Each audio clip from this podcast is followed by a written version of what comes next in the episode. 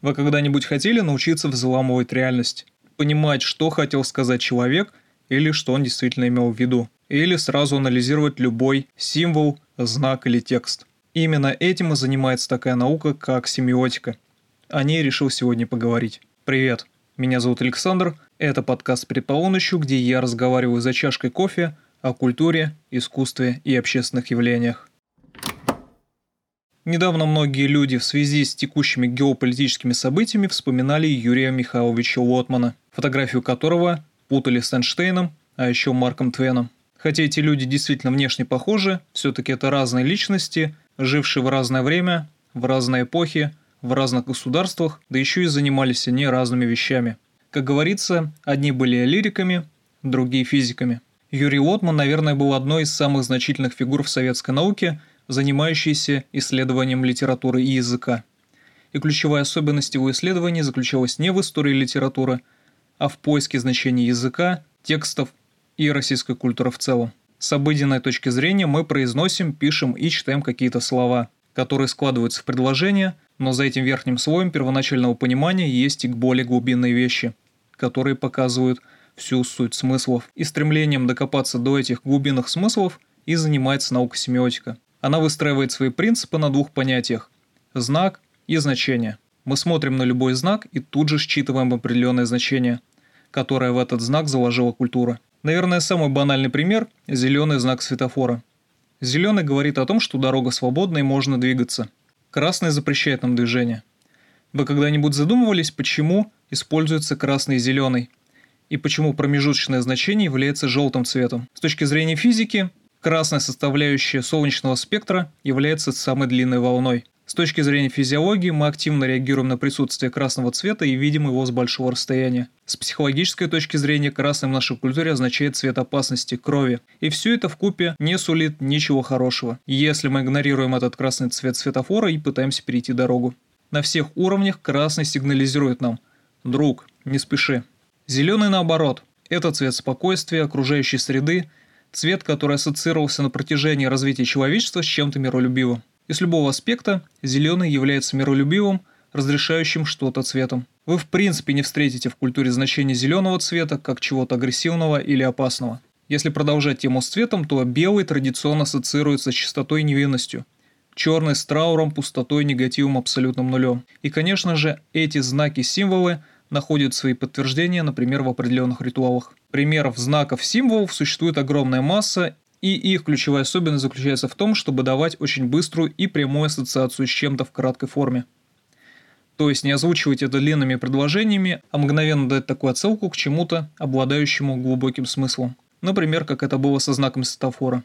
Всего один цвет, а сколько смысла и обоснования. Вы могли замечать, что лидеры государств меняют цвет своих галстуков в зависимости от тех гостей, с которыми они встречаются. Если лидеру нужно подчеркнуть собственную власть и желание доминировать, он всегда наденет красный галстук. Если необходимо разрядить обстановку или создать ощущение менее формального тона, это всегда будут галстуки темно-синего или черного цветов. Если министр обороны постоянно ходит в кителе, увешанном медалями, это одна ситуация.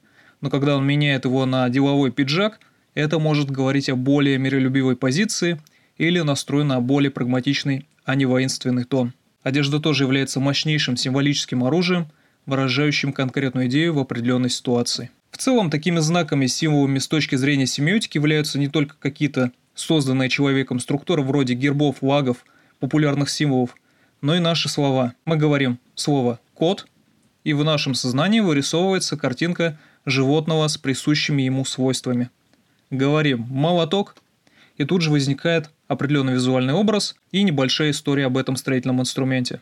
Это такой довольно простой и понятный уровень, но когда какой-то предмет или объект внедряется в художественное произведение, вот здесь начинают проявляться настоящие кружева смысла. Об этом мы поговорим чуть позже. Кино, кстати, один из таких примеров со смыслами и символическим значением на разных уровнях. Во-первых, на сценарном уровне. Где есть ситуация, и она проигрывается, исходя из логики происходящего. Но у кино также есть и выразительные средства, которые могут ключевую мысль или ситуацию раскрыть еще более ярко. Причем мы, как зрители, ощущаем это на подсознательном уровне, часто пропуская детали. Зритель, который же внимательно всматривается и считывает все визуальные знаки и их значения, получает в три раза больше удовольствия при просмотре. Свет в хорошем качественном кино всегда подчеркивает значение определенной сцены. Жесткий свет может подчеркнуть стремительный конфликт, а мягкий свет – романтическую атмосферу. Работа камеры может усилить напряжение, если съемка происходит с рук, а плавное движение, наоборот, создает иллюзию спокойствия. Одежда, да и в целом внешний вид отлично проговаривает психологическое состояние героя. Например, мне вспоминается отличный мюзикл «La La Land», где героиня на протяжении фильма постоянно меняет цвет своей одежды, и если приглядеться и посмотреть на ситуации, то отчетливо мы видим – заметную и определенную эволюцию героини и ее взглядов. По поводу камеры, одежды, света, также прекрасным примером служит Джокер Тодда Филлипса, думаю, вы смотрели и наблюдали за изменением персонажа. Если в начале фильма герой одевается во что-то серое, неприметное, он всегда сутулится, его движения тяжелы, камера всегда наклонена относительно оси горизонта так, что создается иллюзия, будто герой постоянно идет в гору, его всегда окружает тусклый желтый свет, сводящий с ума, в том числе и зрителя. Но что мы видим после трансформации? Это яркая одежда, стремительное движение, активная камера. Герой уже не идет в гору, а в припрыжку спрыгивает с нее, пританцовывая на лестнице, которая, конечно, является не только лестницей физической, но и метафизической, поясняя, что герой, с трудом поднимаясь вверх по ней в течение жизни, решает наоборот – спуститься на самое дно, став там королем. Хотя вся эта интерпретация может выглядеть чересчур сложно для многих зрителей, именно такой символизм закладывается изначально во время создания произведения на всех уровнях, начиная от сценарного и заканчивая операторскими приемами и стратегиями подбора цвета. Все элементы должны подчеркивать ключевую мысль определенной сцены. именно этот глубокий символизм, зашифрованный в кинофильме, и добавляет ему ту самую стоимость и ценность, которую и отмечают и критики, и зрители. Сакуров, Тарковский, Терренс Малик, Кристофер Нолан и являются признанными гениями и интеллектуалами от мира кино именно по той причине, что их произведения – это всегда многослойные вещи, которые невозможно разгадать с первого раза. Именно такими вещами занимается семиотика – наука, способная взломать реальность. В голову, кстати, приходят книги Дэна Брауна, где стремительный сюжет выдает столько культурных отсылок, что от этого символизма начинает болеть голова. Несмотря на интересные особенности семиотики вылавливать смыслы, это довольно прагматичная наука. Особенно в среде маркетинга, где с помощью символов, знаков, цвета можно не только передавать очевидную информацию, но в том числе и неочевидную, которую как бы видят наши глаза, но процессы в мозге происходят не совсем под нашим контролем. Если вас, например, спросят о шампуне номер один или самой популярной жевательной резинке, вы не задумываясь тут же дадите ответ. Если увидите зимой грузовик обмотанный гирляндой, тоже вспомните про известную газировку. Увидите три полоски на спортивной одежде, мозг тут же подскажет название фирмы-производителя. Между символом и значением в нашей голове уже установилась прочная связь, и одно связано с другим даже без нашего ведома. В некоторых брендовых магазинах может быть свет определенного тона, может играть определенная музыка. Все это как бы программирует ваш мозг на создание мощных ассоциаций, чтобы привязать вас к определенному месту. Это такой настоящий топ-уровень, которого хотят достичь все маркетологи. Семиотика в этом смысле очень крутой инструмент, если знать, как им пользоваться. Однако у семиотики есть темная сторона, особенно если за трактовку берется человек с корыстными интересами. Например, можно интерпретировать слова не с тем смыслом, который вложил в них автор или человек. Можно переворачивать символы и подгонять к ним абсолютно иные диаметральные значения. Увидел человек на здании мэрии треугольник, и все, тут же делает выводы об управлении городом масонской ложей. Или смотрит прохожий, как дети рисуют на асфальте радугу, и неправильные выводы заставляют его с подозрением смотреть на родителей рядом. Короче говоря, символизм может сыграть плохую шутку с теми, кто сильно ограничивает свое познание мира лишь простыми формулами. И эти формулы, по мнению этого человека, быстро все объясняют. Как говорится, не все так однозначно. Еще большей проблемой становится наш язык как самая часто используемая знаковая система, ведь трактовать слова можно очевидным образом. Есть слово, есть очевидное значение. Трудности заключаются в том, что слова иногда могут интерпретироваться иначе. Вроде и не вкладывался туда иной смысл, но все равно находится человек, который в этих обычных словах находит что-то необычное. Думаю, в вашей жизни часто бывали такие ситуации, когда мы оказывались неправильно понятыми и не понимали до конца, почему это произошло. Это происходило из-за ошибки интерпретации. Нам не дано предугадать, как слово наше отзовется. Прав был великий поэт. Я чуть раньше рассказывал о книгах Дэна Брауна. Это идеальный пример нагромождения дополнительных значений к тем вещам всеобщей истории, которые эти дополнительные значения никогда не имели. Хотя затрагивая тему искусства, великие картины всегда содержат в себе море зашифрованной информации, которая недоступна обычному зрителю, не будь он исследователем.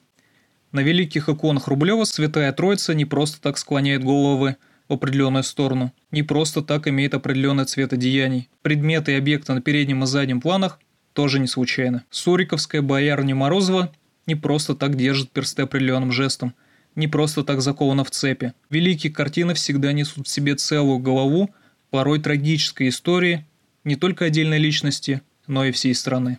Конечно, символическое значение всегда сильно вплетается в культуру. Например, в определенной стране ритуал может означать одно, а в другой культуре совсем другое. Поэтому считывать что-то и трактовать однозначно получается не всегда – особенно если не обратил внимания на особенности культуры определенной страны.